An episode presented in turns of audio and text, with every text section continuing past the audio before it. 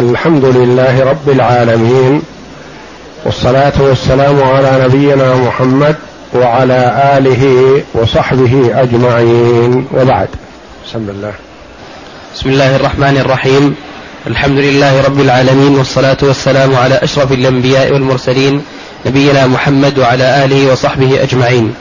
قال المصنف رحمه الله تعالى وكان من تقاليد العرب الاحترام للمصاهرة فقد كان الصهر عندهم بابا من أبواب التقرب بين البطون المختلفة وكانوا يرون مناوءة ومحاربة مناوءة ومناوءة ومحاربة الأصهار.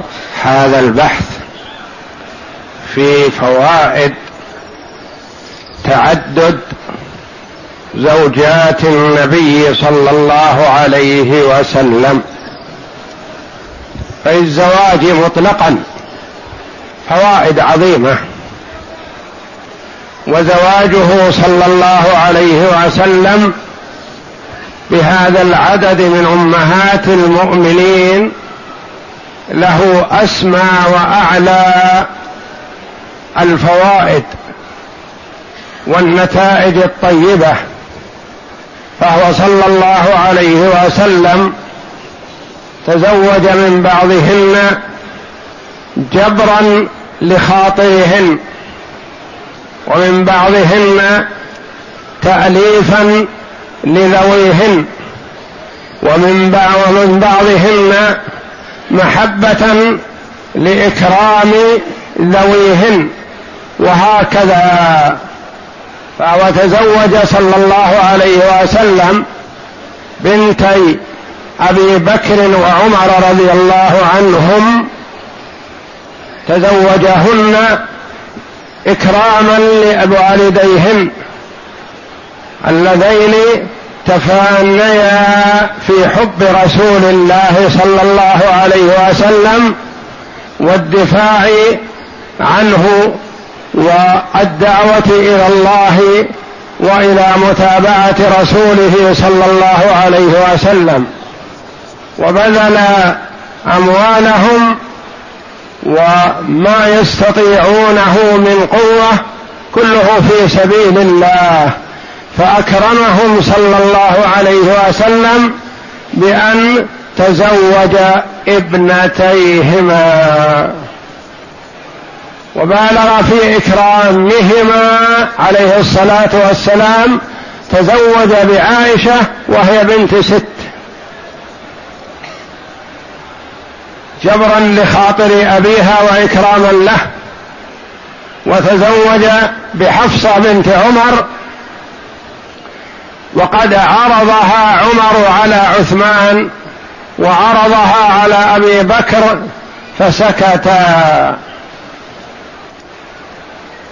وبإمكان النبي صلى الله عليه وسلم أن يتزوج بمن شاء من النساء لكنه عليه الصلاة والسلام اختار ما كان له نتائج طيبة من إكرام الآباء أو إكرام العشيرة أو جبر خاطر الأيم التي فقدت زوجها فهو تزوج بحفصة رضي الله عنها مع أنها فيها ما فيها ما يعرض لبعض النساء فتزوجها صلى الله عليه وسلم جبرا لخاطر أبيها وإكراما له. مع أنه عرضها عمر رضي الله عنه على عثمان وعلى أبي بكر وسكت لا رغبة عنها ولكن لما سمع أن النبي صلى الله عليه وسلم يذكرها ما أحب أن يقبلها وقد ذكرها النبي صلى الله عليه وسلم ولا أحب أن يقول لعمر انتظر فقد سمعنا كذا لئلا يفشي سر رسول الله صلى الله عليه وسلم. وتزوج صلى الله عليه وسلم بأم حبيبة بنت أبي سفيان. وابو سفيان في ذلك الوقت ألد أعداء النبي صلى الله عليه وسلم وهو قائد الجيوش لمحاربة النبي صلى الله عليه وسلم والمسلمين.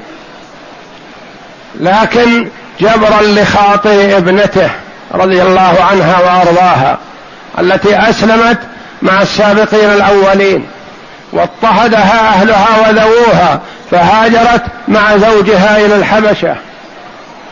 فتنصر زوجها ومات في الحبشة وبقيت وحيدة في بلاد الغربة فأرسل النبي صلى الله عليه وسلم رسولا من عنده يخطبها من النجاشي.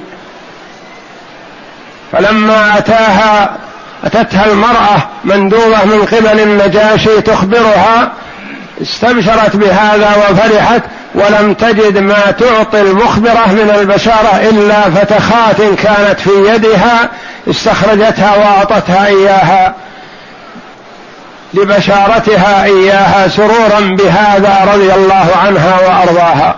ثم قدمت على النبي صلى الله عليه وسلم. وكان بهذا جبرا لخاطرها وكذلك تأليفا لأبيها الذي شن الحروب وقاد الجيوش لمحاربة النبي صلى الله عليه وسلم. فكان لهذا أثر عظيم لدى أم حبيبة رضي الله عنها ولد أبي سفيان. نعم. وكان من تقاليد العرب الاحترام للمصاهرة فقد كان الصهر عندهم باب من أبواب التقرب بين البطون المختلفة وكانوا يرون مناواة ومحاربة الأصهار سدة وعارا على أنفسهم. فأراد رسول الله صلى الله عليه وسلم بزواج عدة من أمهات المؤمنين أن يكسر سورة عداء القبائل. سورة عداء. أن يكسر سورة عداء القبائل للإسلام ويطفئ حدة بغضائها. كانت أم سلمة من بني مخزوم حي أبي جهل وخالد بن الوليد فلما تزوجها رسول الله صلى الله عليه وسلم لم يقف خالة خالد رضي الله عنه وهي من قبيلته من بني مخزوم. وأما أبو جهل فقد مات وقتل في بدر على كفره وضلاله والعياذ بالله. نعم. فلما تزوجها رسول الله صلى الله عليه وسلم لم يقف خالدا من المسلمين موقفه الشديد بأحد بأحد. لأن موقف أشد موقف له كان في أحد. وكان سبب هزيمة المسلمين واستشهاد من استشهد منهم وقتل وشج رسول الله صلى الله عليه وسلم في تلك المعركة كانت بمشورة خالد. لم تكن بقيادته لكنه هو المدبر لها. لما انهزم جيش المشركين موليا إلى مكة. ونزل الرماة يجمعون الغنائم وذلك معصية لأمر النبي صلى الله عليه وسلم. فقد أمر النبي صلى الله عليه وسلم الرماة الذين على الجبل أن لا يبرحوا مكانهم. لكنهم رأوا الجيش ولى جيش المشركين. ورأوا إخوانهم المسلمين يجمعون الغنائم. فأرادوا أن يشاركوهم عن اجتهاد في غير محله. اجتهاد خاطئ. لأن الصواب في طاعة النبي صلى الله عليه وسلم. ولم يبقى على الجبل بدل الأربعين أو السبعين إلا عشرة. فالتفت خالد فرأى أن المكان الذي أحصن وأحرز جيش المسلمين قد خلا من الرماة. ينظر إليهم. بدل الأربعين أو السبعين صاروا عشرة. فالتف بالجيش وجاء من جهتهم. فقضى على هؤلاء العشرة كلهم. ودخل من طريقهم. وصارت المعركة من جديد. فقتل استشهد من استشهد من المسلمين. وفر من فر وكسرت رباعية النبي صلى الله عليه وسلم وشج عليه الصلاة والسلام ولم يستطع الصلاة في ذلك اليوم إلا جالسا بالجراحة التي أصابته عليه الصلاة والسلام. فكان فكانت الغلبة لجيش الكفار في آخر الوقعة آخر أحد. ولذا يقول المؤلف رحمه الله ثم لم يقف خالد من المسلمين موقفه الشديد بأحد. موقف خالد الشديد بأحد. بعد هذا انكسرت حدة العداوة وسنوات قليلة وجاء رضي الله عنه مسلما مبايعا للنبي صلى الله عليه وسلم. نعم. بل أسلم. بل أسلم بعد مدة غير طويلة طائعا راغبا. وكذلك أبو سفيان لم يواجه رسول الله صلى الله عليه وسلم بأي محاربة بعد زواجه بابنته أم حبيبة. وكذلك لا نرى من قبيلتي بني المصطلق بني النضير. يعني هو جاء في غزوة الأحزاب بجيش الكفار لكن ما تقابل مع المسلمين. كفى الله المسلمين شرهم لما تجمعت الأحزاب حول المدينة عشرة آلاف مقاتل أكثر من عدد سكان المدينة رجالا ونساء وأطفالا. ولا قبل للمسلمين بمقابلتهم. فكفى الله شرهم وأرسل عليهم الريح والبرد الشديد فكفأت قدورهم ونسفت خيامهم وولوا مدبرين. نعم. كذا وكذلك لا نرى من قبيلتي بني المصطلق وبني النضير أي استفهام كانوا من أشد أعداء النبي صلى الله عليه وسلم. بني المصطلق وبني قريظة وبني النضير من اليهود. كانوا في عداء مع النبي صلى الله عليه وسلم وقتال شديد. فلما تزوج النبي صلى الله عليه وسلم بجويرية من بني المصطلق وتزوج بصفيه من بني النضير انكسرت حدة عداوتهم وأصبحوا اصهار للنبي صلى الله عليه وسلم. نعم. وكذلك لا نرى من قبيلتي بني المصطلق وبني النضير أي استفزاز وعداء بعد زواجه بجويرية وصفية بل كانت جويرية. كانوا في الأول يقاتلون ويحرضون الآخرين على القتال. يذهب مندوبون من بني النضير إلى قبائل العرب يؤلبونهم. ويذهب مندوبون إلى كفار قريش يحثونهم على الإتيان لمحاربة النبي صلى الله عليه وسلم. فقضى الله جل وعلا على رؤسائهم وطواغيتهم وبقي من بقي ما استطاعوا وما تجرؤوا أن يحاربوا النبي صلى الله عليه وسلم. نعم. بل كانت جويرية أعظم النساء بركة على قومها على قومها وذلك أنه أعتق بسببها مئة بيت من بيوت بني المصطلق لأنهم كانوا أسرى للمسلمين. فكانت النساء والولدان خدم للمسلمين. وقسمهم النبي صلى الله عليه وسلم بين المجاهدين. ولما اصطفى جويرية عليه الصلاة والسلام وتزوجها وقد جاءت تستعين بالنبي صلى الله عليه وسلم على كتابتها فعرض عليها أن يقضي عنها كتابتها وأن يتزوجها. فلما تزوجها صلى الله عليه وسلم قال المهاجرون والأنصار رضي الله عنهم لا يليق بنا أن نسترق اصهار رسول الله صلى الله عليه وسلم. هذا عنده ابنة عم جويرية. وهذا عنده عمتها وهذا عنده خالتها وهذا عنده أبناء أخيها وهكذا فكلهم أعتقوا ما بأيديهم. فتقول عائشة رضي الله عنها كانت جويرية أعظم النساء بركة على ذويها. يعني ما كانت على نفسها أو على والديها أو على أهل بيتها بل على القبيلة كلها. كانوا أرقة فعتقوا بسبب مصاهرة النبي صلى الله عليه وسلم لهم. نعم. بل كانت جويرية أعظم النساء بركة على قومها فقد أطلق الصحابة أسر مئة بيت من قومها حين تزوجها رسول الله صلى الله عليه وسلم. وقالوا أصهار رسول الله صلى الله عليه وسلم ولا يخفى ما لهذا ما لهذا المن من الأثر البالغ في النفوس. يعني في نفوس حتى الكفار لما رأوا المسلمين جادوا بما استولوا عليه وأعتقوهم لله إكراما لرسول الله صلى الله عليه وسلم صار لهذا أثر عظيم في نفوسهم ودخل الكثير منهم في الإسلام. نعم.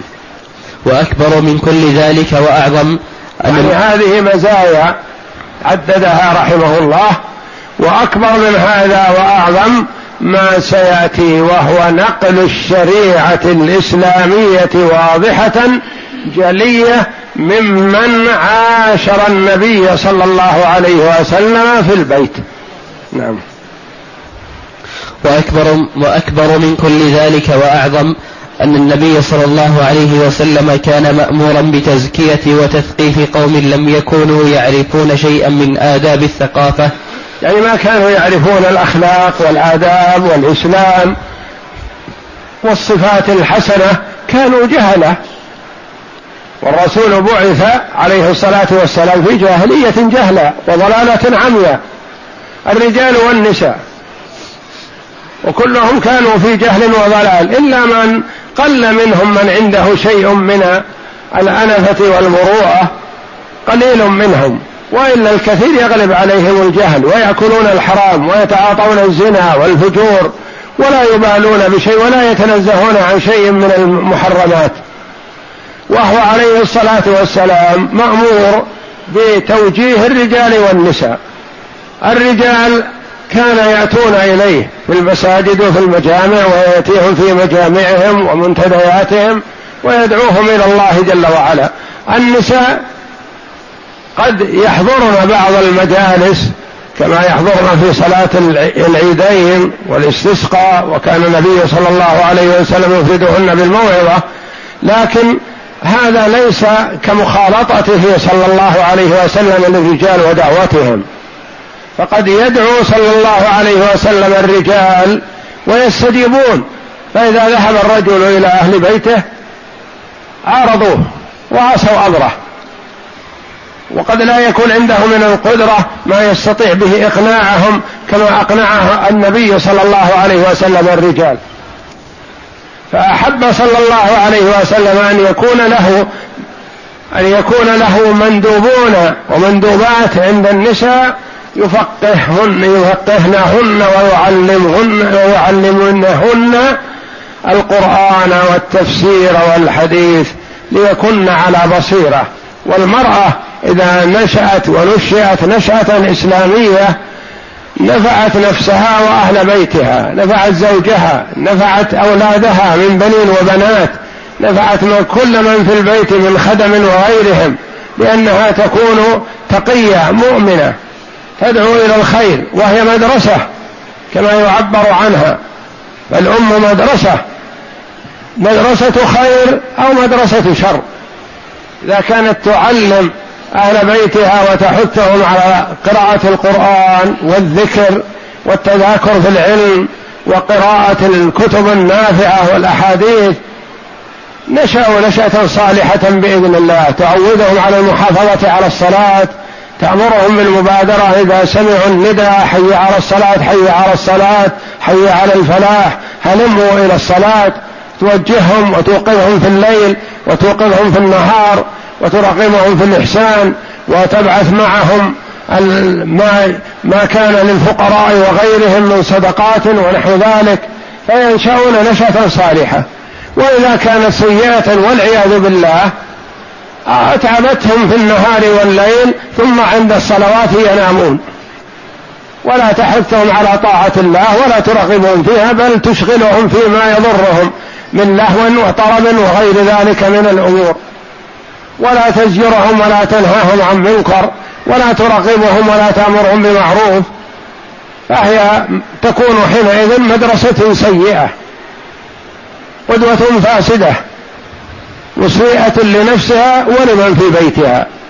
فالمرأة إذا نشأت نشأة صالحة نشأ البيت كله في الصلاح والاستقامة بإذن الله. وإذا نشأت نشأة سوى ذلك والعياذ بالله ضرت نفسها وأهل بيتها. والنبي صلى الله عليه وسلم قد لا يتمكن من مخاطبة النساء باستمرار. تأتيه بعض النساء وتسأله وتتبقى على يده لكن ليس كلهن كذلك. فأمهات المؤمنين يخالطن النساء أكثر ويجتمعن بهن ويرشدنهن ويوضحن لهن أمر دينهن. فهذه رسالة عظيمة تؤديها المرأة المسلمة في دعوتها إلى الله. نعم. وأكبر من ذلك وأكبر من كل ذلك وأعظم أن النبي صلى الله عليه وسلم كان مأمورا بتزكية وتثقيف قوم لم يكونوا يعرفون شيئا من آداب الثقافة والحضارة والتقيد بلوازم المدنية والمساهمة في بناء المجتمع وتعزيزه والمبادئ التي كانت أساسا لبناء المجتمع الإسلامي لم تكن تسمح للرجال أن يختلطوا بالنساء فلم يكن يمكن تثقيفهن مباشرة مع المراعاة لهذه المبادئ مع أن مسيس الحاجة إلى تثقيفهن لم يكن أهون وأقل من الرجال بل كان أشد وأقوى. وإذا فلم يكن للنبي صلى الله عليه وسلم سبيل إلا أن يختار من النساء المختلفة الأعمار والمواهب ما يكفي لهذا الغرض فيزكيهن ويربيهن ويعلمهن الشرائع والأحكام ويثقفهن بثقافة الإسلام حتى يعدهن. حتى يعدهن لتربية البدويات والحضريات العجائز منهن والشابات. ولهذا كن أمهات المؤمنين رضي الله عنهن في سنوات أعمارهن متفاوتة. منهن في الثلاثين ومنهن في الأربعين ومنهن في الخمسين. عليه الصلاة والسلام. لأجل أن كل واحدة تخالط من في سنها ومن يقرب منها. لأن مثلا إذا جاءت الصغيرة مثلا بنت عشر سنوات مثل عائشة رضي الله عنها إلى عجائز وكبار السن تثقفهن قد لا يستجبن لها. يقولن هذه صغيرة؟ هذه ما تعرف وهي فقيهات نساء المسلمين فقيهة نساء المسلمين رضي الله عنها وأرضاها. وإذا جاءت الكبيرة مثلا بنت الأربعين أو الخمسين سنة لتثقف الفتيات الصغيرات عشر وخمسة عشر سنة. ما يقبلن منها. يقولن هذه عجوز. هذه كذا. فلكل مستوى ما يناسبه. فاختار النبي صلى الله عليه وسلم هذا العدد وبهذه الأعمار لأداء هذه الرسالة المهمة. نعم. فيكفينا مؤنة التبليغ في النساء. وقد كان لأمهات المؤمنين فضل كبير في نقل في نقل أحواله صلى الله عليه وسلم المنزلية للناس خصوصا من طالت حياته منهن كعائشة فإنها روت كثيرا من أفعاله وأقواله. بلغتها رضي الله عنها للناس للرجال والنساء. كان الرجال يأتون إليها وتخاطبهم من وراء حجاب. وقد يأتي معهم من يبلغهم من من بنات من أولاد أخوات عائشة من التابعين رضي الله عنهم. فيأتي معهم مثلا عروة بن الزبير ابن أخت عائشة ومعه مجموعة من الرجال يسألون عائشة رضي الله عنها وتخبرهم. جاءها قوم قالوا يا رسول الله يا أم المؤمنين ما هو خلق رسول الله صلى الله عليه وسلم الذي أثنى الله جل وعلا عليه به؟ كانوا يتعطشون إلى معرفة خلق النبي صلى الله عليه وسلم حيث لم يدركوه هؤلاء من التابعين ممن ولدوا بعد وفاة النبي صلى الله عليه وسلم. وفاتهم إدراك النبي صلى الله عليه وسلم. فأحبوا أن يسألوا عن أخلاقه وآدابه أخص الناس به. عائشة رضي الله عنها. ما هو خلق رسول الله صلى الله عليه وسلم الذي أثنى الله جل وعلا عليه به في قوله تعالى وإنك لعلى خلق عظيم. من فقهها رضي الله عنها وبصيرتها في الدين ماذا أجابت؟ عددت لو عددت أخذت أيام وهي تعدد خلق النبي صلى الله عليه وسلم الكريم الذي أثنى الله عليه به. قالت رضي الله عنها كان خلقه القرآن. كان يتأدب هو من آداب القرآن وأخلاق القرآن يطبق القرآن بحذافيره. كان خلقه القرآن والقرآن بين أيديكم كأنها تقول. كان خلقه القرآن والقرآن بين أيديكم معكم. اقرأوا القرآن وخذوا به فيكون فتكونوا تخلقتم بأخلاق النبي صلى الله عليه وسلم. ما في شيء خفي. وما من خلق كريم إلا ورقب فيه القرآن. وما من خلق سيء إلا وحذر منه القرآن. وما ترك القرآن شيئا. ما فرطنا في الكتاب من شيء. إن هذا القرآن يهدي للتي هي أقوم. أقوم في ماذا؟ في كل شيء.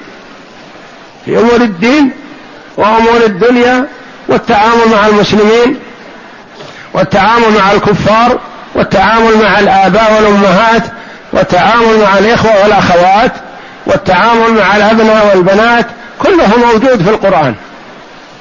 ما فرطنا في الكتاب من شيء. إن هذا القرآن يهدي للتي هي أقوم.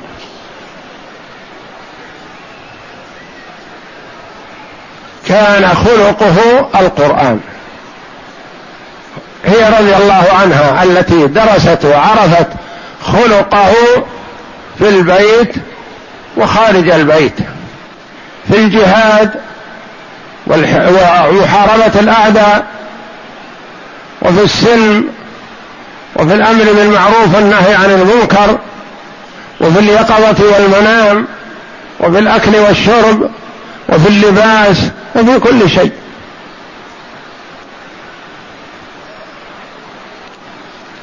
كان خلقه القرآن. من أراد أن يتخلق بخلق رسول الله صلى الله عليه وسلم فليتخلق بأخلاق القرآن.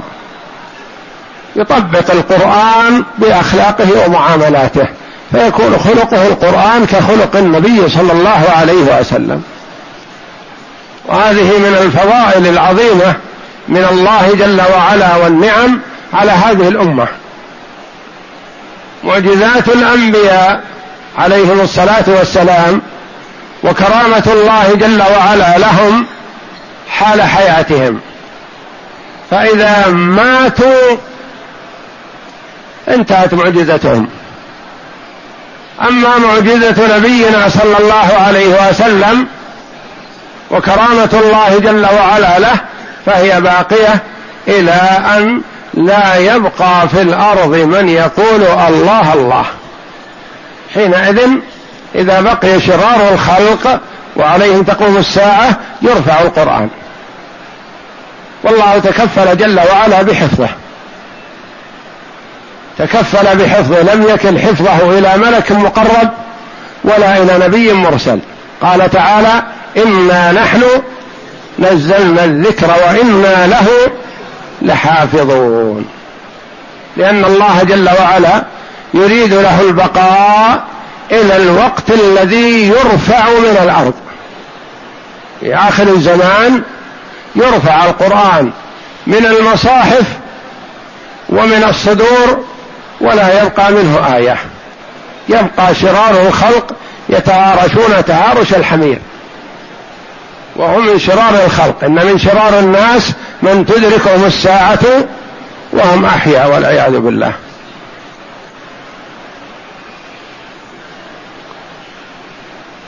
فالقران والحمد لله بأيدينا كما نزل على محمد صلى الله عليه وسلم محفوظ بحفظ الله. أما الكتب السابقة ما أراد الله جل وعلا أنها لا تبقى دخلها التحريف والتبديل والزيادة والنقص. ولم يتكفل ربنا جل وعلا بحفظها وإنما وكل حفظها لعلماء اليهود وعلماء النصارى. الذي قال الله جل وعلا عنهم بما استحفظوا من كتاب الله. استحفظوا كتاب الله فلم يحفظوه. كتاب الله عند اليهود التوراة وكتاب الله عند النصارى الإنجيل.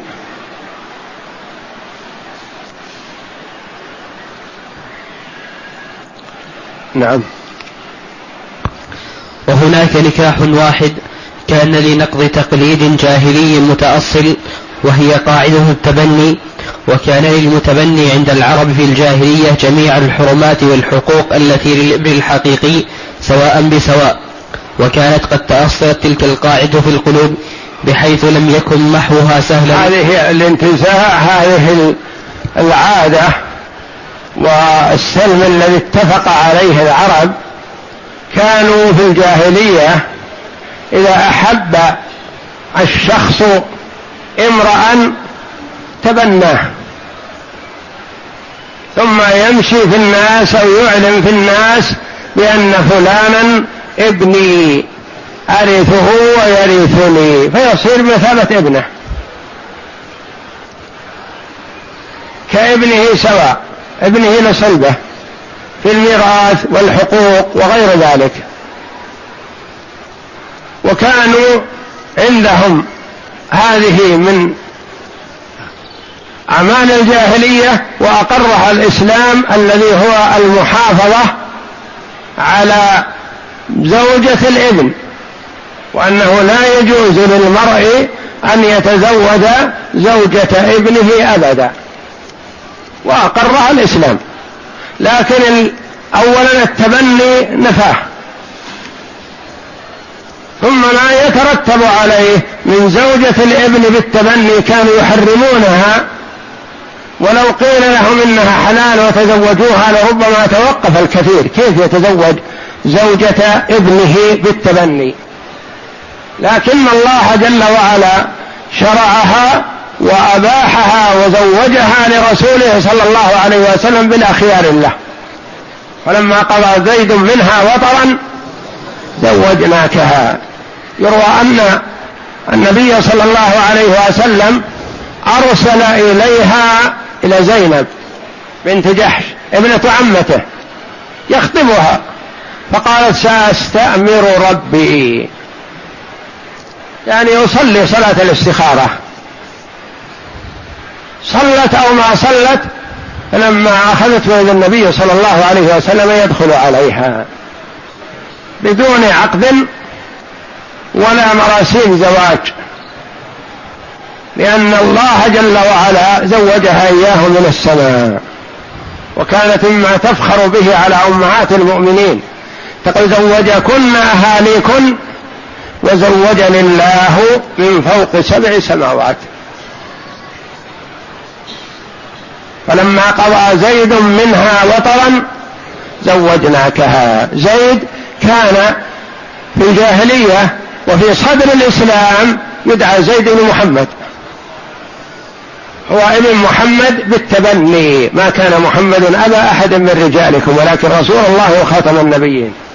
ابنه بالتبني. وقد عرفنا فيما سبق كيف تبناه. لأن زيد رضي الله عنه نهب وأخذ من أهله وهو قد ميز. فتناقلته الأيادي. الايادي من يد إلى يد بيع وشراء حتى وصل إلى حكيم ابن حزام رضي الله عنه. فاشتراه ورأى فيه النجابة والخير فأهداه لعمته خديجة بنت خويلد رضي الله عنها قبل الإسلام وقبل بعثة النبي صلى الله عليه وسلم. خديجة رضي الله عنها أعطته للنبي صلى الله عليه وسلم. فصار ملك للنبي صلى الله عليه وسلم. لا ابن ملك. هدية. فسأل عنه أهله. هذه الفترات التي تنقل في الأيدي من يد إلى يد أبوه وعمه يجوبون الفيافي يسألون عن زيد. من يدلنا على زيد؟ فقيل لهم إنه عند رجل كريم في مكة. محمد صلى الله عليه وسلم قبل أن يوحى إليه. فاستبشروا وفرحوا. قالوا ما دام عند كريم فالكريم يكرمنا بولدنا. فتوجهوا إلى مكة وآتوا إلى النبي صلى الله عليه وسلم حتى دلوا على محمد صلى الله عليه وسلم. فاتوه وقالوا يا محمد قصتنا كذا وكذا وابننا كذا وكذا وحينما أخبرنا أنه عندك وقالوا عند أكرم الناس فرحنا بذلك وسرنا بأنك ستكرمنا في ابننا فاطلب ما شئت من المال وأعطنا ولدنا. فقال النبي صلى الله عليه وسلم أو غير ذلك؟ قالوا ما هو؟ ما فيها أحسن من هذا. نعطيك ما تريد من المال وتعطينا ولدنا. قال لا في أحسن من هذا. قالوا ما هو؟ قال أخيره بيني وبينكم فإن اختاركم فاذهبوا به بلا شيء وإن اختارني فما أنا بالذي أختاره آه، أرسله وقد اختارني. قالوا أنصفت وزيادة. أكرمهم إكراما عظيما يخيره بين أبويه وعمه وبين الرق. هذا منتهى الكرم. ما كانوا يتصورون هذا أنه سيحصل. وكانوا على ثقة بأن ولدهم سيختارهم. فدعاه النبي صلى الله عليه وسلم. وقال له من هذا؟ قال هذا أبي. يعرفه لأنه مسروق وقد ميز. قال ومن هذا؟ قال هذا عمي. أخو أبي. قال وأنا من عرفت. أنا تعرفني. فاختر. إن شئت أن تذهب مع أبيك وعمك فاذهب. وإن شئت أن تبقى معي بقيت. فقال ما أنا بالذي أختار عليك أحدا؟ ما كان رسول الله صلى الله عليه وسلم. بس لما اطلع من خصاله الحميدة اختاره على أبيه وعمه. فسر النبي صلى الله عليه وسلم بهذا وهذا منتهى الذكاء والإدراك من زيد رضي الله عنه اختار صحبة محمد صلى الله عليه وسلم على أبيه وعمه وعلى واختار الرق لمحمد على الحرية مع أبيه وجده وأهله. فكافأه النبي صلى الله عليه وسلم وأخذ بيده في مجامع قريش وهم يعظمون محمدا صلى الله عليه وسلم في ذلك الوقت ما قبل أن يوحى إليه. قال أشهدكم أن زيد ابني يرثني وأرثه. وصار يدعى زيد ابن محمد وأبوه حارثة زيد بن حارثة رضي الله عنه. وزوجه صلى الله عليه وسلم رقيقة عنده أم أيمن. فأنجبت له أسامة ابن زيد. فأحبه النبي صلى الله عليه وسلم حبا شديدا. وقال لقد أكرمنا الله بأسامة. ولطف بنا. لو كان أنثى لكلفنا كثيرا. لأن الرسول سيشتري لها الحلي وما تحتاج إليه. لكن الولد ما يحتاج إلى شيء من هذا. وهذا شيء ظاهر. طلبات المدارس تجد هناك فرق بين طلبات الأولاد وطلبات البنات. لقد لطف الله بنا بزيد حيث لم يكن أنثى. أو كما قال صلى الله عليه وسلم. فأحب أسامة حبا شديدا وكان أهلا لذلك رضي الله عنه وأمره النبي صلى الله عليه وسلم في جيش فيهم أبو بكر وعمر. أبو بكر وعمر وخيار الصحابة أذعنوا ورضوا لأنه عليه الصلاة والسلام ما يؤمر عليهم إلا من وثق به وعرف أنه أهل لذلك. لكن المنافقين والفجار قالوا يؤمر علينا أفطس عبد لأن زيد رضي الله عنه أبيض ما كان أسود. و أسامة جاء على أمه أم أيمن سوداء.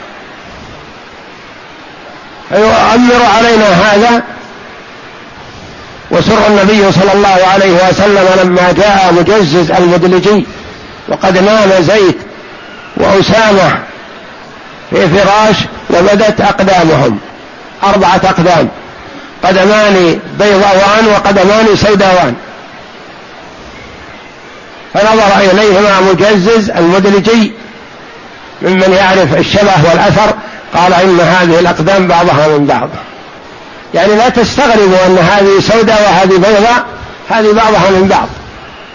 فسر النبي صلى الله عليه وسلم بهذا ودخل على عائشة تبرق أسارير وجهه.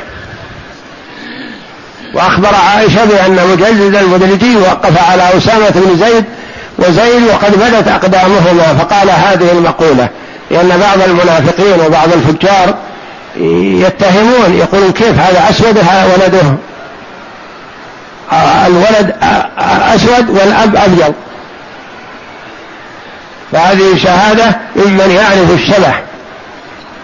ثم زوجه صلى الله عليه وسلم وزوج زيد زينب بنت جحش ابنة عمته أميمة بنت عبد المطلب. فتزوجها وبقيت عنده وقت لكنها كانت رضي الله عنها تترفع عليه وما كان مرتاحا معها. ويأتي النبي صلى الله عليه وسلم يستشير في طلاقها فيقول له النبي صلى الله عليه وسلم أمسك عليك زوجك لا تستعجل. فما صبر زيد رضي الله عنه وطلقها. فلما اعتدت أتاها الخطاب ومن ضمنهم النبي صلى الله عليه وسلم. قالت سأستأمر ربي فنزل القرآن لتزويج النبي صلى الله عليه وسلم لزينب التي هي زوجة ربيب زوجة ابنه بالتبني زيد. وأن الابن بالتبني ليس لابنك بالنسب وإنما هذا بالتبني فقط ابني يعني منزلة ابني ونهي عن التبني في الإسلام وأمر بأن يدعوا إلى آبائهم. فلا يقال زيد بن محمد وإنما يقال زيد بن حارثة رضي الله عنه. فتزوج النبي صلى الله عليه وسلم زوجة ابنه بالتبني ليقتلع هذه العادة الموروثة من الجاهلية بأنها تحرم زوجة الإبن بالتبني كما تحرم زوجة الإبن بالصلب. فتزوجها وبقيت من أمهات المؤمنين رضي الله عنها وكان الذي زوجه إياها ربنا جل وعلا. فلما قضى زيد منها وطرا زوجناكها. نعم. ولهدم تلك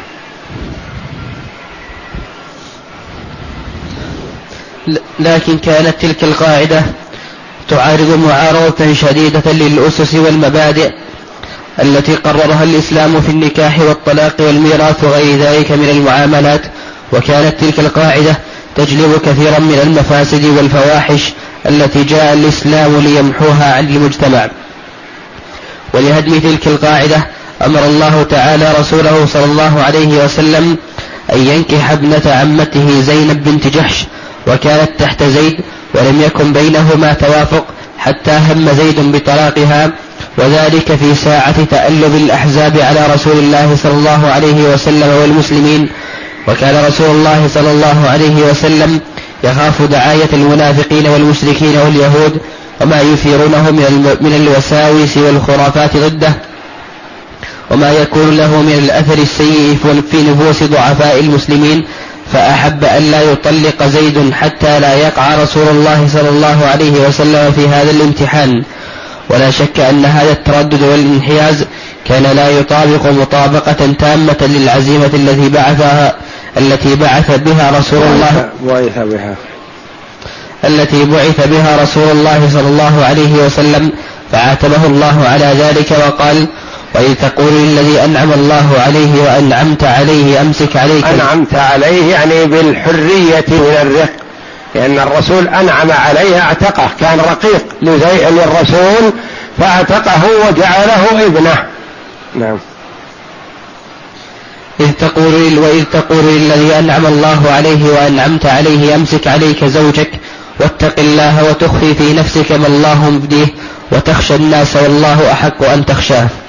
وأخيرا طلقها زيد وتزوجها رسول الله صلى الله عليه وسلم في أيام فرض الحصار على بني قريظة بعد أن انقضت عدتها وكان الله قد أوجب عليه هذا النكاح ولم يترك له خيارا ولا مجالا حتى تولى الله ذلك النكاح بنفسه. قال تعالى فلما قضى زيد منها وطرا زوجناكها لكي لا يكون على المؤمنين حرج في أزواج أدعيائهم إذا قضوا منهن وطرا. وذلك ليهدم قاعدة التبني فعلا كما هدمها قولا ادعوهم لآبائهم هو أقسط عند الله. وقال تعالى ما كان محمد أبا أحد من رجالكم ولكن رسول الله وخاتم النبيين. وكم من التقاليد المتأصلة الجازمة لا يمكن هدمها أو تعديلها لمجرد القول بل لا بد له من مقارنة فعل, فعل صاحب الدعوة ويتضح ذلك بما صدر من المسلمين في عمرة الحديبية. كان هناك أولئك المسلمون الذين رآهم عروة بن مسعود الثقفي. لا يقع من النبي صلى الله عليه وسلم نخامة إلا في يد أحدهم ورآهم, ورآهم يتبادرون إلى وضوعه حتى كادوا يقتتلون عليه. نعم كان أولئك الذين تسابقوا إلى البيعة على الموت أو على عدم الفرار تحت الشجرة والذين كان فيهم مثل أبو بكر وعمر لما أمر النبي صلى الله عليه وسلم أولئك الصحابة المتفانين في ذاته بعد عقد الصلح أن يقوموا فينحروا هديهم لم يقم لامتثال أمره أحد حتى أخذه القلق والاضطراب. ولكن لما أشارت عليه أم سلمة أن يقوم إلى هديه فينحر ولا يكلم أحدا ففعل تبادر الصحابة إلى اتباعه في فعله. فتسابقوا إلى نحر جزورهم. وبهذا الحادث يتضح جليا ما هو الفرق بين أثري القول والفعل لهدم قاعدة راسخة يعني الدعوة بالفعل أبلغ من الدعوة بالقول. لأن الدعوة بالقول قد يتريث المدعو وينتظر فإذا كان بالفعل يستجيب غالبا بسرعة. نعم. وقد أثار المنافقون وساوس كثيرة وقاموا بدعايات كاذبة واسعة حول هذا النكاح. أثر بعضها في ضعفاء المسلمين ولا سيما أن زينب خامسة أزواجه صلى الله عليه وسلم. يعني من ناحيتين ناحية أنها خامسة سبقها أربع وكانت هي الخامسة. الناحية الثانية أنها زوجة ابنه بالتبني فأراد الله جل وعلا أن يهدم ذلك كله. أما الخامسة فقد أباح له جل وعلا أن يتزوج أكثر من أربع للمصالح العظيمة التي توجد في هذا الزواج. وهدم ما كان في الجاهلية من تحريم زوجة الإبن بالتبني فحصل بزواجه صلى الله عليه وسلم لزينب بنت جحش مصالح عظيمة فوق المصالح الأخرى. نعم. ولم يكن يعرف المسلمون في حل الزواج بأكثر من أربع نسوة وأن زيدا كان يعتبر ابنا للنبي صلى الله عليه وسلم والزواج, والزواج بزوجة الابن كان من أغلظ الفواحش. وقد أنزل الله في سورة الأحزاب حول الموضوعين ما شفى وك ما شفى وكفى. وعلم الصحابة أن التبني ليس له أثره في الإسلام وأن الله تعالى وسع لرسوله صلى الله عليه وسلم في الزواج ما لم يوسع غيره لأغراضه النبيلة الممتازة. قال المؤلف رحمه الله تعالى هذا وكانت عشرته صلى الله عليه وسلم مع أمهات المؤمنين في غاية الشرف والنبل والسمو والحسن كما كنا في أعلى درجة من الشرف والقناعة والصبر والتواضع والخدمة والقيام بحقوق الزواج مع أنه كان في شرف من العيش لا يطيقه, لا يطيقه أحد. في هذا المقطع في معاملة النبي صلى الله عليه وسلم لأمهات المؤمنين رضي الله عنهن. كان عليه الصلاة والسلام يعاملهن بما يقنعهن ويرضيهن ويتلطف بهن صلى الله عليه وسلم. ولم يكن معهن فظا غليظا وإنما هو رؤوف رحيم بهن وبسائر المؤمنين عليه الصلاة والسلام. كان لطيفا بهن وكن كذلك يبادلنه المحبة والرضا بما يتيسر منه صلى الله عليه وسلم. تعرض عليه الواحده منهن. تقول انكح أختي. فيقول أو تحبين ذلك؟ عادة الضرائر أنها ما تحب المرأة أن يتزوج زوجها ضره ثانية أو ثالثة أو رابعة أو أكثر من ذلك في حقه صلى الله عليه وسلم. فقالت رضي الله عنها لست لك بمخليه وأحب من شاركني في خير أختي. لن تبقى لي. لابد أن تتزوج. وأحب من شاركني في خير أختي. وكن يقنعن منه باليسير. عليه الصلاة والسلام. وهو يعطيهن حسن المعاشرة والمعاملة الذي تحتاجه المرأة. ونظرا لكونهن متعددات يقسم بين تسع عليه الصلاة والسلام ربما دار بينهن بعد العصر كلهن. وقد يدنو منهن كلهن. وقد يجمعهن باغتسال واحد وقد يغتسل عند كل واحدة عليه الصلاة والسلام. فهو من حيث القوة والغريزة هو أقوى الرجال. قد يدنو من التسع كلهن بعد العصر ويطيب خاطرهن عليه الصلاة والسلام. ومع ذلك وقوته ما اختار عليه الصلاة والسلام الفتيات الصغيرات الجميلات وإنما كلهن ثيبات إلا عائشة. وربما تكون الواحدة منهن أخذت قبله أكثر من زوج. هو زوج واحد. أكثر من زوج. ورضي بهن صلى الله عليه وسلم للمقاصد السامية التي أرادها عليه الصلاة والسلام. تفقيه الأمة رجالا ونساء. وجبر خاطر الرجال بأن يصاهر لهم ويقرب منهم كابي بكر وعمر وعثمان وعلي. وجبر خاطر النساء اللاتي أرخصن أهاليهن من أجل دينهن رضي الله عنهن. ومن أجل تأليف القبائل ومن أجل تثقيف الأمة وإرشادهم مقاصد سامية والتعدد هذا ليس لغرض الغريزة الجنسية بل لمقاصد سامية ما تحصل إلا بهذا التعدد. ولو كان من أجل الغريزة تزوج فتيات أبكار ما منهن إلا سيد إلا عائشة رضي الله عنه الجميع وكان يعاملهن باللطافة واللين ويمازحهن عليه الصلاة والسلام ويجرؤن عليه في الممازحة كما تقدم لنا. وكان إذا ربما يجتمعن عنده فتكون صاحبة اليوم هي التي بجواره في يوم من الأيام كان اليوم لصفية رضي الله عنها. فجاءت عائشة وجلست بجواره. فقال ما هذا يا عائشة؟ ليس هذا المكان لك.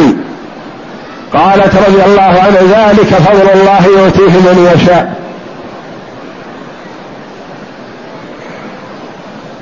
فأخبر بالقصة فضحك صلى الله عليه وسلم ورضي عن صفية وأقرها على هذا.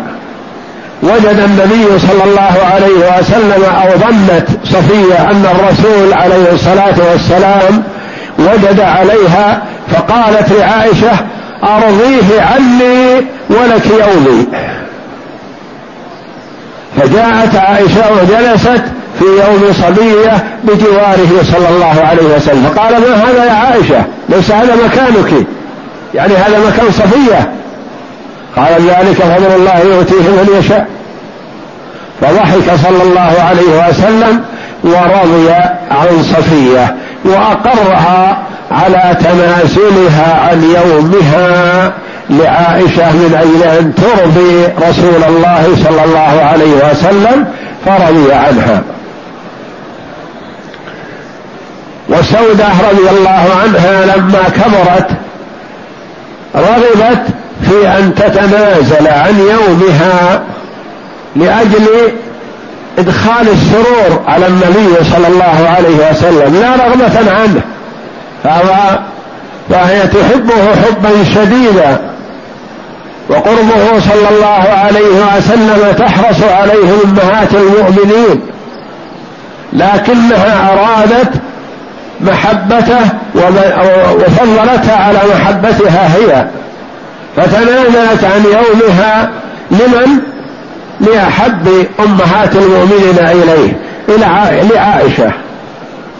وكان يقسم لعائشة رضي الله عنها يومين ولبقية أمهات المؤمنين يوم وسودة تنازلت عن حقها.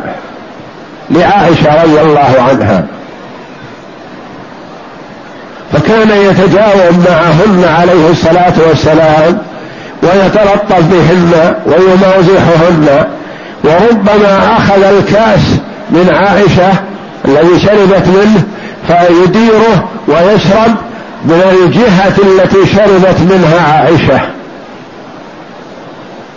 وسابق عائشة في أول حياتها فسبقته لأنها خفيفة. ثم سابقها بعد فترة فسبقها صلى الله عليه وسلم. فقال هذه لتلك لما كانت خفيفة سبقته. فلما حملت اللحم سبقها عليه الصلاة والسلام. لأنه يجاهد عليه الصلاة والسلام ويقاتل وما ثقل عليه الصلاة والسلام لحق بربه صلى الله عليه وسلم وهو نشيط لأن عمره وسنينه مباركة ما فيها فضله توفي وعمره ثلاث وستون سنة وهو يجاهد في سبيل الله عليه الصلاة والسلام. ما كان ثقيل وما شاخ وما شاب. فاختاره الله جل وعلا لجواره قبل أن يهرب. وقبل أن يعجز وقبل أن يكون من سقط المتاع عليه الصلاة والسلام فعمره ووقته ثمين فيما ينفع ثم إلى جوار ربه جل وعلا. فكان عليه الصلاة والسلام حياته مع أمهات المؤمنين حياة سعيدة مع ما هو عليه من التقشف وعدم التوسع في المعاش والمأكل والمشرب مع توفر الخيرات بين يديه عليه الصلاة والسلام لكن يؤثر بها. انظر أعطى رجلا مئة من الإبل فاستزاد فأعطاه مئة فاستزاد فأعطاه مئة ثالثة لرجل واحد ثلاثمائة من الإبل. وأعطى رجلا مئة من الإبل وأعطى ابنه الأول مئة وأعطى ابنه الثاني مئة ثلاثمائة لرجل وابنيه وأعطى رجلا غنما بين جبلين ما يحصيها العد. يعطي لله عليه الصلاة والسلام وللإسلام. فذهب الرجل إلى قومه وقال يا قوم أسلموا إن محمدا يعطي عطاء من لا يخشى الفقر. أنتم تبون الغنى والغنى عنده عليه الصلاة والسلام. يا قوم أسلموا فإن محمدا يعطي عطاء من لا يخشى الفقر. ويعطي المؤلفة قلوبهم الشيء الكثير عليه الصلاة والسلام. تأليفا لهم وترغيبا لهم في الإسلام. وتعويضا لهم عما أخذ منهم أو ما وتروا فيه من قتل للمشركين من أقاربهم يعوضهم خيرا عليه الصلاة والسلام. هذا عطاؤه ينظر إلى معاملته لأهله في بيته. تقول عائشة رضي الله عنها كنا نرى الهلال ثم نرى الهلال ثم نرى الهلال ثلاثة أهلة في شهرين. وما أوقد في بيوت رسول الله صلى الله عليه وسلم نار. ما عندهم شيء يحتاج إلى طبخ. قلت يا أماه ما طعامكم؟ قالت الأسودان الماء والتمر. إلا أنه كان لنا جيران من الأنصار وكان عندهم ألبان وربما أرسلوا إلى النبي صلى الله عليه وسلم من اللبن فيشرب منه ويسقينا عليه الصلاة والسلام. وكان يقبل الهدية من الطعام واللبن وغيره عليه الصلاة والسلام. وتمر عليهم ثلاثة أهلة في شهرين ما أوقدوا نار. في بيوت أمهات المؤمنين ما عندهم شيء يطبخ وعندهم شيء يحتاج إلى النار وهن رضي الله عنهن راضيات بهذا. من باب التشريع لحكمة يريدها الله جل وعلا قد يحصل منهن بعض الأحيان شيء من المخالفة لأنهن لسن معصومات. فيؤدبهن عليه الصلاة والسلام. يؤدبهن. أحيانا يؤدب الواحدة منهن فقط صاحبة المخالفة. وأحيانا يؤدب الجميع عليه الصلاة والسلام هجرهن شهر. للتأديب ولإعطاء دروس للأمة لأن الرجل الرجال قوامون على النساء بما فضل الله بعضهم على بعض وبما أنفقوا من أموالهم. يا أيها الذين آمنوا قوا أنفسكم وأهليكم نارا وقودها الناس والحجارة. الرجل من حقه أن يؤدب امرأته. وجاء في الحديث لا يسأل الرجل عما ضرب امرأته لأنه قد يضربها لشيء يستحيا من ذكره. يريدها فتأبى وهي أحوج ما تكون إليه هي أحوج منه إلى هذا. لكن ربما يكون من باب العناد. فيظلمها فلذا قال صلى الله عليه وسلم لا يسأل الرجل عما ضرب امرأته. إلا إذا تطلب الأمر المحاكمة عند القاضي فلا بد بيان كل شيء. لكن ما دامت بين الأهل والأقارب فلا يسأل الرجل. فهو عليه الصلاة والسلام مع كونهن في أعلى درجات ما يتصف به النساء وهن لسن معصومات. كان يؤدبهن عليه الصلاة والسلام. وينزل القرآن العظيم معه في مساعدته عليه الصلاة والسلام عليهن وخيرهن نزل عليه من الله جل وعلا أن يخيرهن لأنهن طلبن منه نفقة. فأحرجنه عليه الصلاة والسلام. وهو لا يحب أن ينفق على نفسه الشيء الكثير. ما ينفق إلا قوت يسير. ويؤثر بالمال الكثير الآخرين في سبيل الإسلام. فطلبنا منه النفقة فأحرجنا فهجرهن عليه الصلاة والسلام. تمالى عليه بعضهن فحرم عليه الصلاة والسلام الشيء الذي اتفقنا عليه. كان عليه الصلاة والسلام أتى ماريا القبطية على ما قيل فغضبت إحدى أمهات المؤمنين التي هي التي في يومها فأراد إرضاءها فقال أتركها ولا أقربها مستقبلا أبدا. فأنزل الله جل وعلا عليه يا أيها النبي لم تحرم ما أحل الله لك؟ تبتغي مرضاة أزواجك. ويروى أنه كان عليه الصلاة والسلام يدخل على أمهات المؤمنين بعد العصر ويجلس مع كل واحدة. وربما دنا منها كما تقدم. وكان يتأخر عند واحدة قليل. تقدم له شيء من العسل. فتواطأنا على أن يكرهن هذا العسل الذي تقدمه إحدى أمهات المؤمنين. كيف يعملن لأجل أن يحرمنه من هذا العسل حتى لا يتأخر عندها؟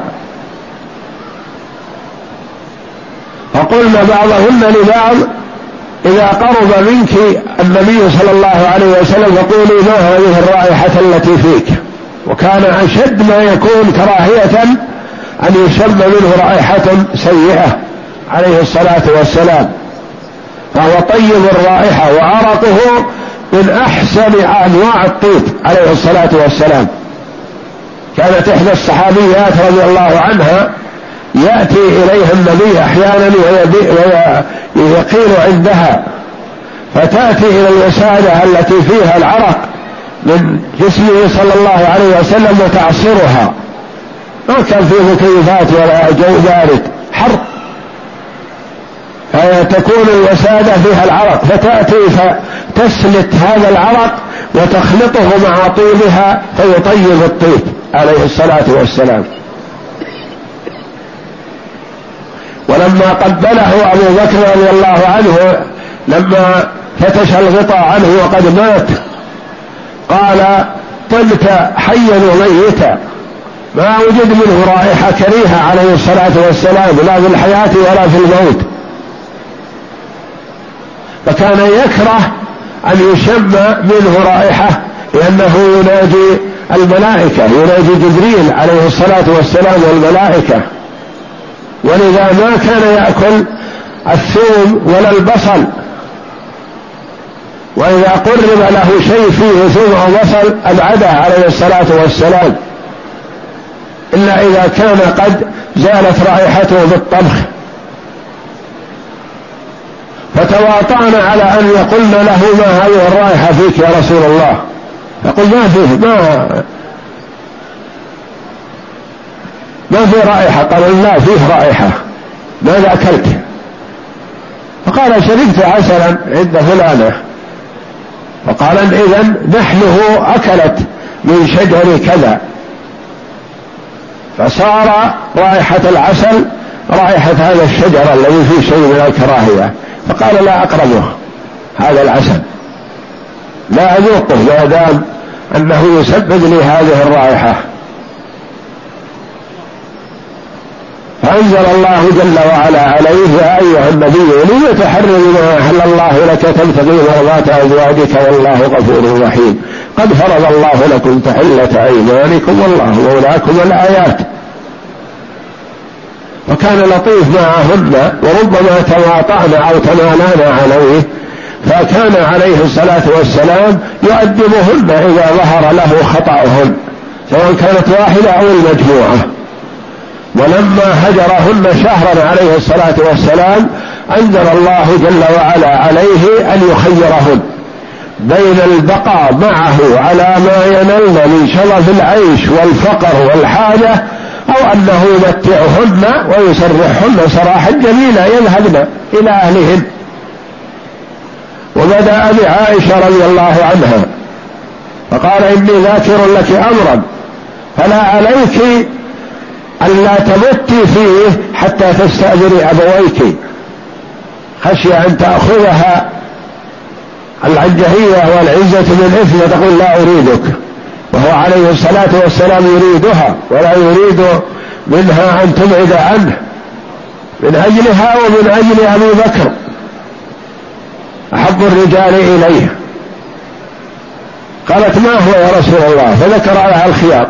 فقالت أفيك يا رسول الله استاذن أبوي؟ لا والله بل أختار الله ورسوله والدار الآخرة ولا أريد الدنيا لكن أريد منك شيء ألا تخبر أمهات المؤمنين بجواب هذا.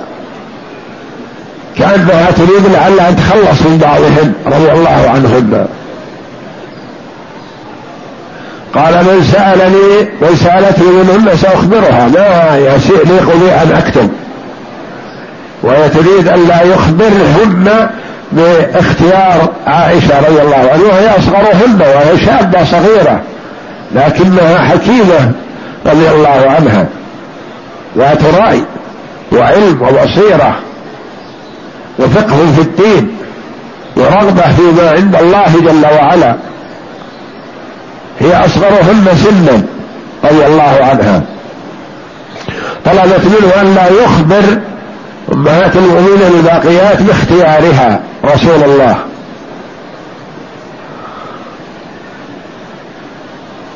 فخيرهن فكلهن اخترن الله ورسوله والدار الآخرة رضي الله عنهن وأدبهن صلى الله عليه وسلم بأن هجرهن شهرا.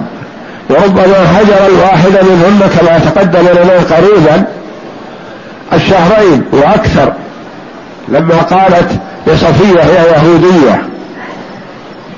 صفية أصلها يهودية صحيح لكنها من أمهات المؤمنين.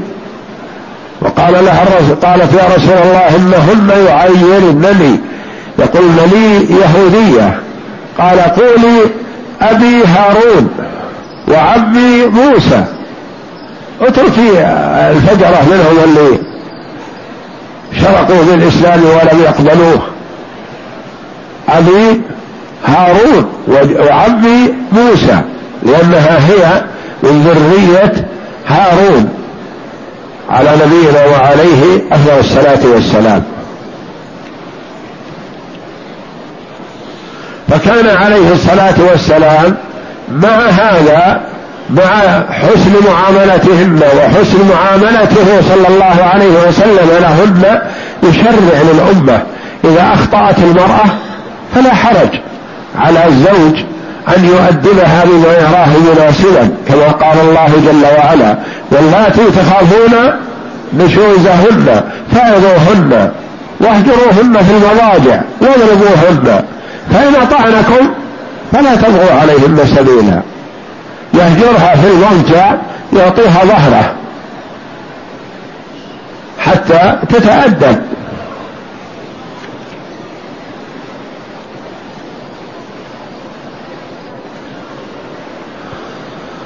فكنا رضي الله عنهن راضيات معه بشرف العيش والفقر والجوع مع توفر الخيرات عنده لكنه يؤثر بها عليه الصلاة والسلام.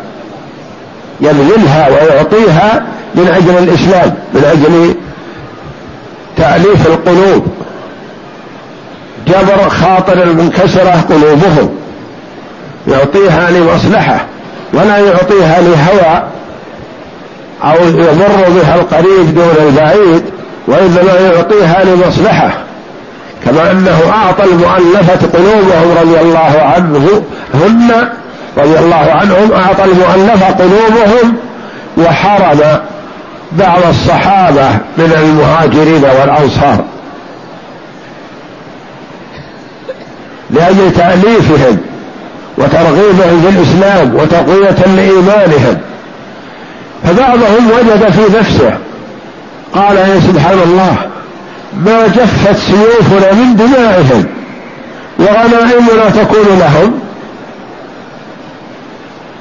فدعا النبي صلى الله عليه وسلم سعد فقال ما هذه المقالة التي سمعتها؟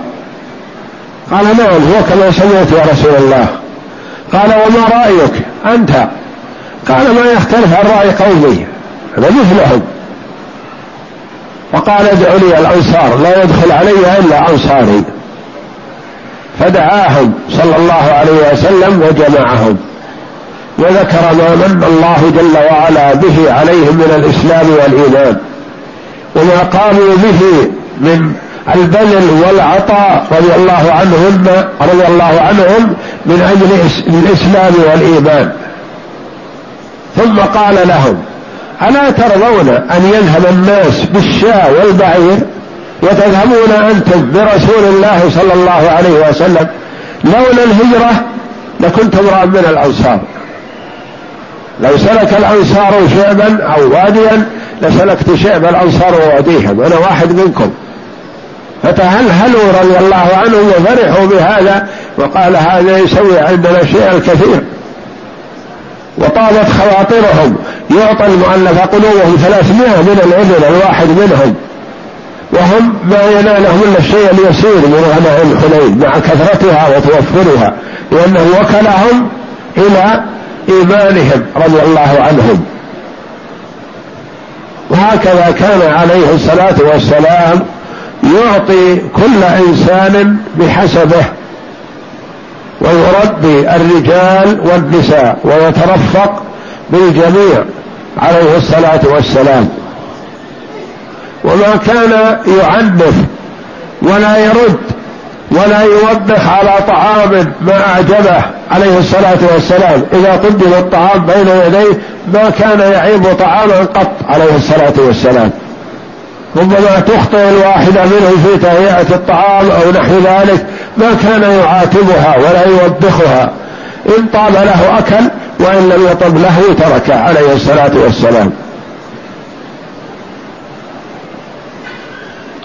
وهكذا كانت معاملته عليه الصلاة والسلام لأمهات المؤمنين باللطف واللين وحسن المعاملة القديمة منهن والجديدة الكبيرة والصغيرة رضي الله عن الجميع. نعم.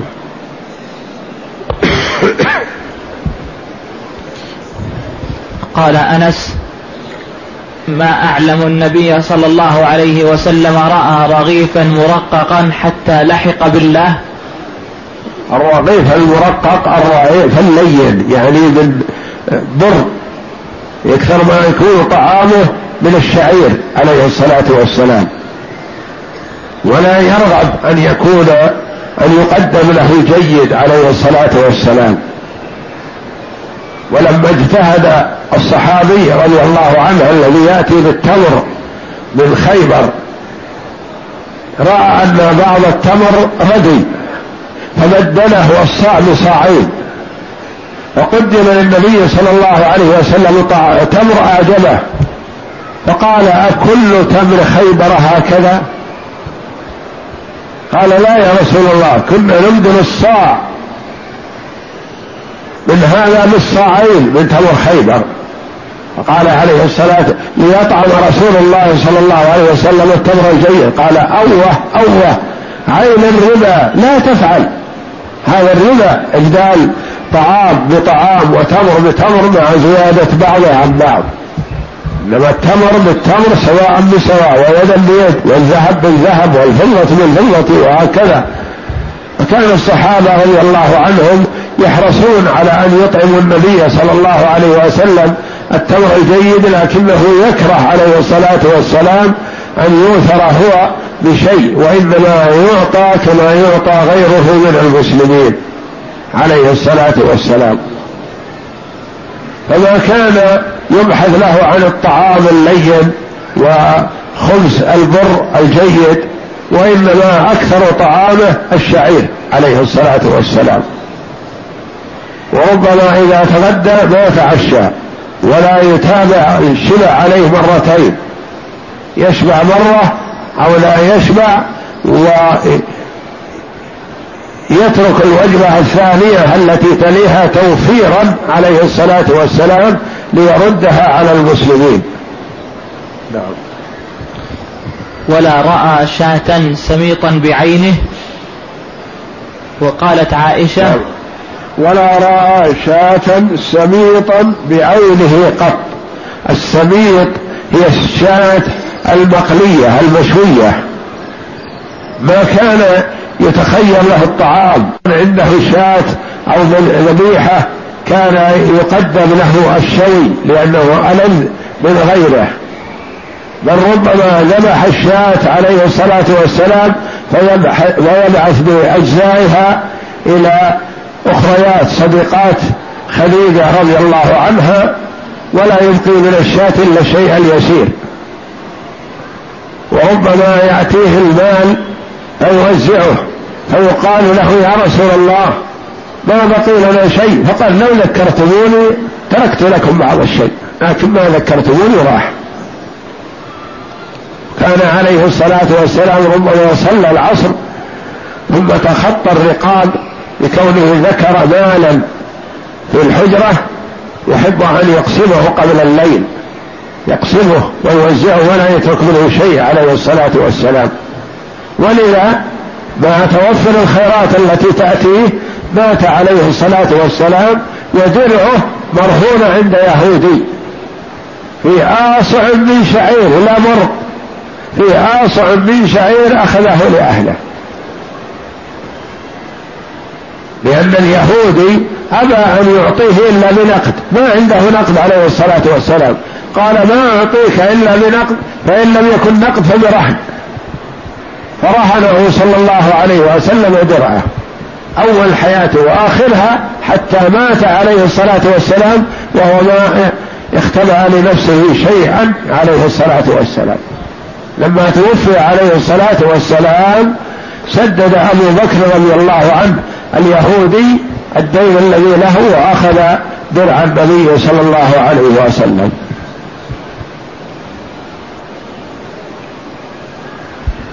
ولا رأى شاة سميطا بعينه قط. السميط المشوية. نعم. نعم.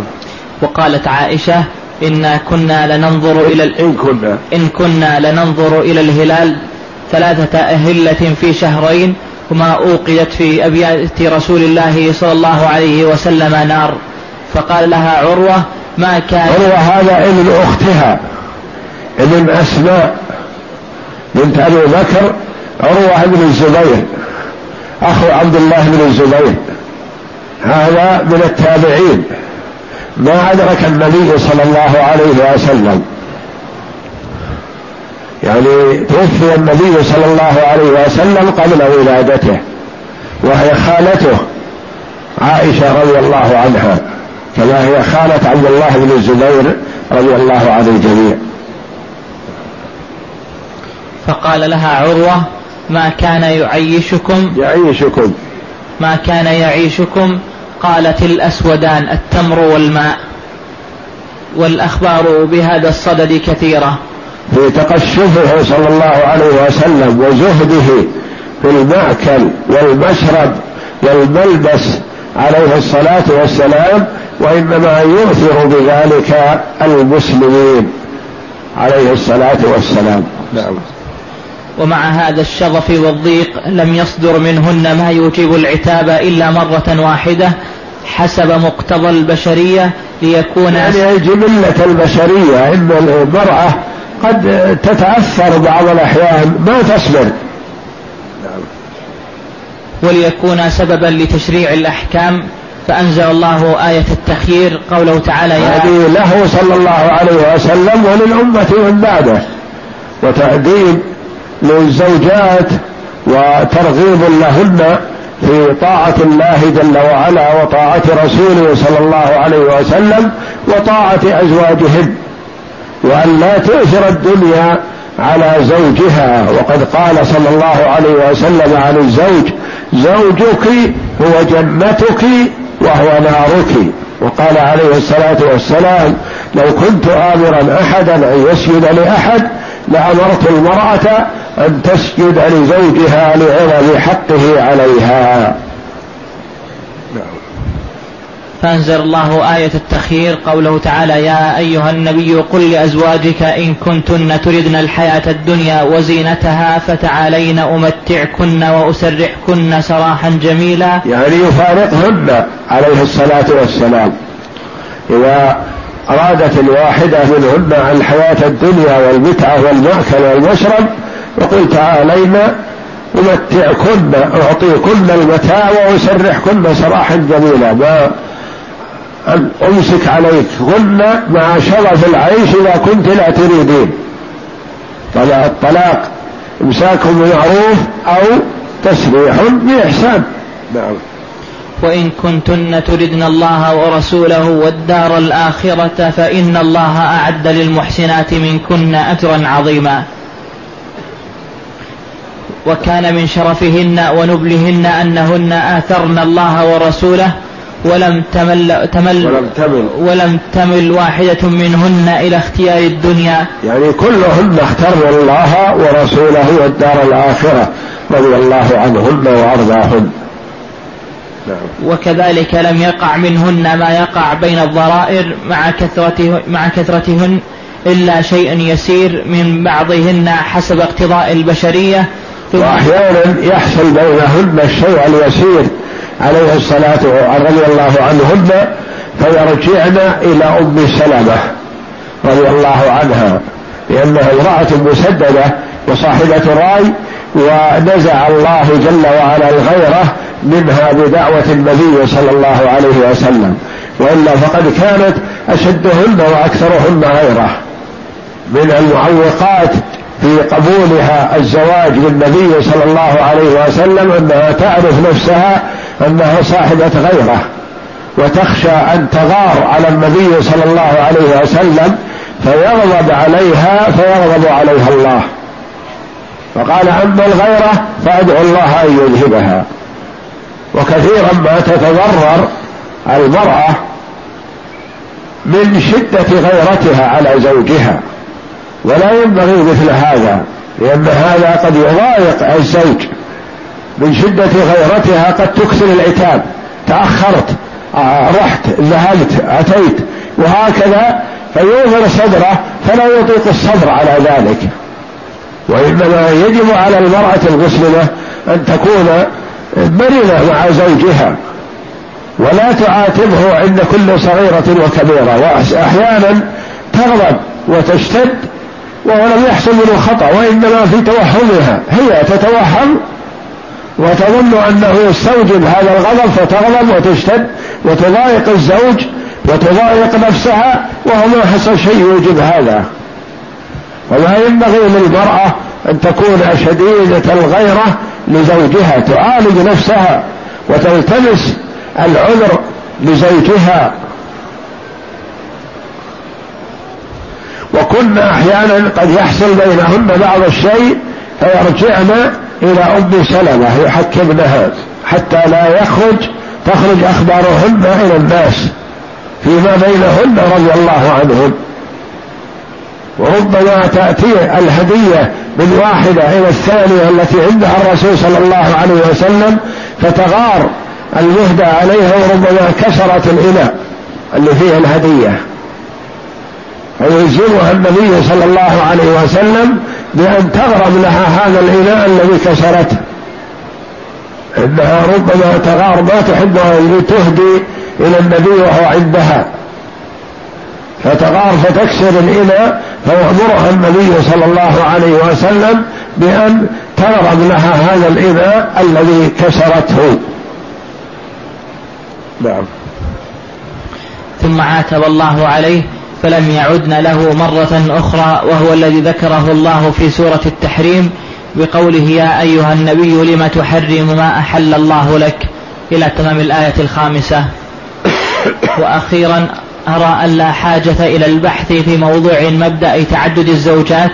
تعدد الزوجات للنبي صلى الله عليه وسلم في مصالح عظيمة وفوائد جليلة للنبي إلى حد التسع وكان يقسم لتسع. وتعدد الزوجات بالنسبة لعامة المسلمين في مصالح عظيمة لأن الأولى قد تكون مريضة ضعيفة كبيرة والرجل في حاجة.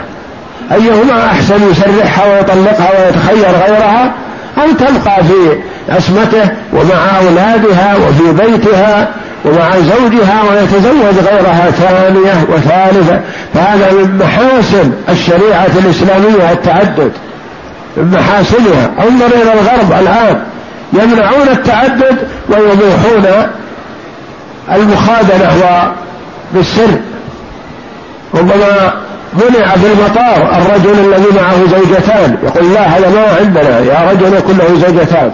ثم يأتي الآخر معه زوجة وثلاث خدائن أو أربع أو اثنتين. ادخل. الخدائن بالحرام صاحبة صديقة. وربما تكون مع زوج آخر بعد لكن آثرت هذا تجي وتترك زوجها. حياة حيوانية تعسة. وتبقى بعضهن بدون زوج. تبحث عن الحرام من واحد إلى واحد لتطيب نفسها وتقضي على ما عندها من الغريزة والرغبة. تبحث عن الحرام. أي هذا أحسن أن يكون الزوج عنده أربع زوجات أو ثلاث زوجات يقسم بينهن بالعدل وكلهن أمهات للأولاد وصاحبة بيوت ومكرمات أو من حضن رجل إلى حضن آخر وهكذا لأنها محرومة ما عندها زوج ولا يمكن يتزوجها واحد معه زوجة وإنما تبحث عن الأصحاب والأخدام ممن يسارقون من زوجاتهم. وتجد ما عندهم غيره والعياذ بالله. الحرام يستسيغونه والحلال يكرهونه.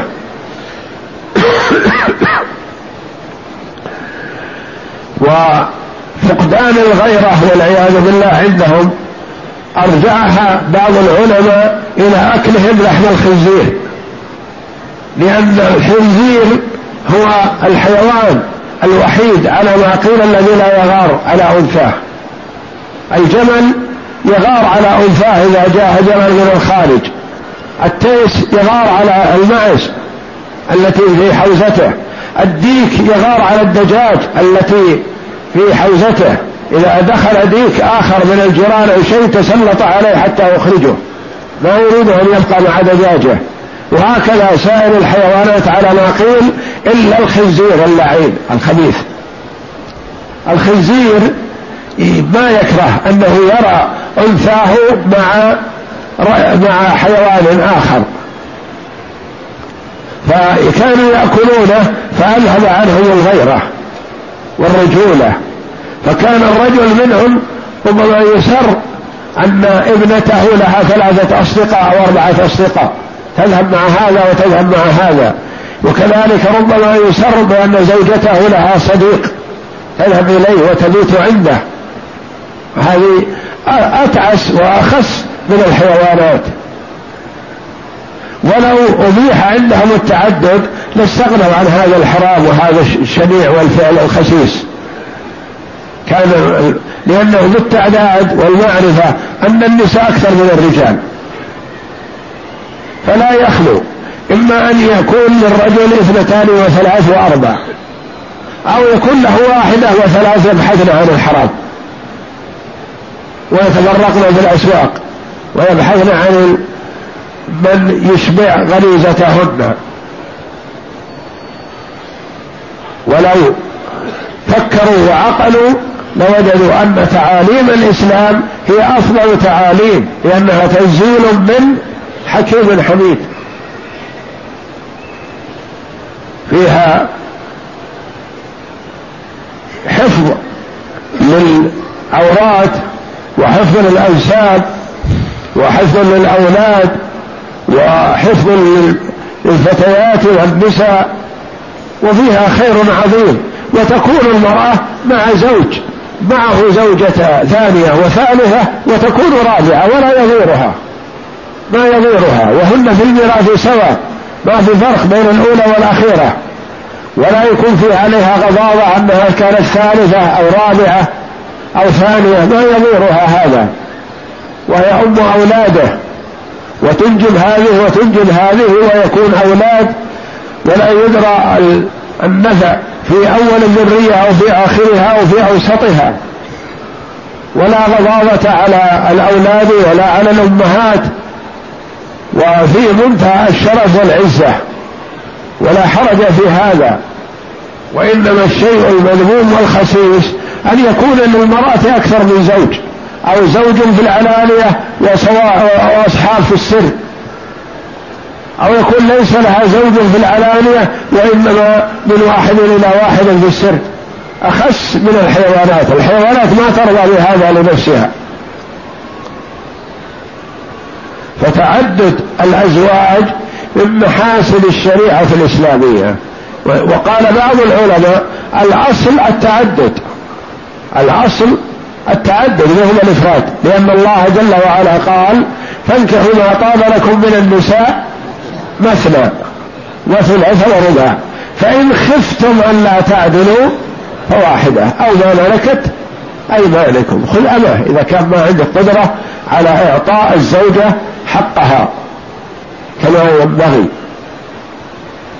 فالأصل التعدد وكان الصحابة رضي الله عنهم كلهم يعددون. ومن مصلحة المرأة التعدد. انظر الصحابة رضي الله عنهم. قبل أن تتم عدة المتوفى عنها زوجها أو المقتول زوجها شهادة في سبيل الله يبادرون في خطبتها. لولا هذا التعدد لبقي مساكين قتل زوجها وهي في السنة الأولى من عرسها. تبقى. ويتعاقب الرجال الفضلاء على المرأة رضي الله عنها. أسمع بنت عميس كانت عند جعفر بن أبي طالب رضي الله عنه. ثم تزوجها بعد هذا خير الأمة بعد نبيه أبو بكر الصديق رضي الله عنه. ثم تزوجها بعد أبي بكر علي رضي الله عنه. زوجت ثلاثة من خيار الناس وأنزلت للثلاثة رضي الله عنها. ولا يضير ولولا التعدد لبقيت بعد جعفر ما لها أحد. وهكذا نساء الصحابة رضي الله عنهن كانوا رضي الله عنهم بسرعة إذا تمت عدة المرأة سارعوا. لما خطب أن أبو بكر رضي الله عنه أم سلمة توقفت. خطبها عمر فتوقفت. ثم خطبها النبي صلى الله عليه وسلم فخشيت على نفسها وعلى دينها ألا تقوم بحقه عليه الصلاة والسلام. فغضب عمر وعاتبها. قال ما غضبت لردك إياي ولكن كيف تردين أفضل خلق الله؟ تردين النبي صلى الله عليه وسلم. قالت ما رددته إلا لكذا. في ثلاث رضي الله عنها. تقول في ثلاث. هي اللي تمنعني وإلا ما الظفر بك أكبر الغنائم عندي صبية وأخشى أن يضيقوا عليك ويتعبوك. وفي غيره أخشى أن ترى مني ما تكره فتغضب علي فيغضب علي الله. وليس أحد من أوليائي حاضر ما عندي أحد يزوجني ويتولى تزويجي ما عندي أحد. فالحبيب المصطفى صلى الله عليه وسلم رغب في جبر خاطرها قال أولادك أولادي يكون معك من يعينك عليهم. وليس أحد من أوليائك حاضر ولا غائب يكره ذلك حتى لو لم يكن عندك أحد حتى الكفار منهم يسرهم أن تكوني معي. وأما الغيرة فأدعو الله أن يذهبها ما قال أصبر عليها عليه الصلاة والسلام. فدعا الله فذهبت فكانت أقل أمهات المؤمنين غيرة رضي الله عنها. وقالت خذ يا عمر ابنها زوج رسول الله صلى الله عليه وسلم. فتزوجها عليه الصلاة والسلام. وأصبحت بدل ما هي أم سلمة أصبحت أم المؤمنين رضي الله عنها. فمن محاسن الشريعة الإسلامية تعدد الزوجات في مصلحة للرجال والنساء. المرأة إذا طلقت لو ما في تعدد خلاص جلست لكن إذا طلقت وتمت عدتها تزوجها الزوج الآخر. والله جل وعلا يقول وإن يتفرقا يغني الله كل من سعته. الزوجة تجد زوج والزوج يجد زوجة. فلا أعدل ولا أفضل من تعاليم الإسلام للرجال والنساء وللمجتمع كله. نعم. وأخيرا.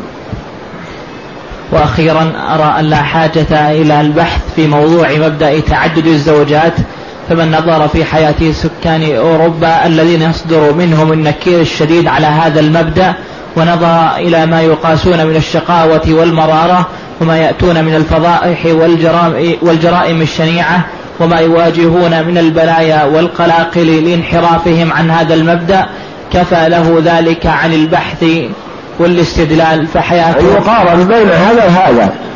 قارن ويعرف فضل الشيء بمعرفة ما يقابله. هم ما عندهم تعدد والضياع سائد بينهم والعياذ بالله والجرائم والزنا واللقطاء وما إلى ذلك كثرة. والإسلام والحمد لله إذا مات عنه زوجها أو طلقت وإذا المسلم الآخر يخطبها ويتزوجها ويضيفها إلى زوجته الأولى إلى زوجتيه إلى ثلاث زوجات ويكون أربع والرجل عنده القدرة والحمد لله على القسمة بين أربع ولهذا في الزوجات أربع. وأما الإماء فيأخذ ما شاء ولا حرج يكون عنده أربع عشر ثمان ما في حرج. الإماء التي هي بملك اليمين. نعم فحياتهم أصدق شاهد على عدالة هذا المبدأ وإن فيها وإن في ذلك عبرة لأولي الأبصار. والله أعلم وصلى الله وسلم وبارك على عبده رسول نبينا محمد وعلى آله وصحبه أجمعين.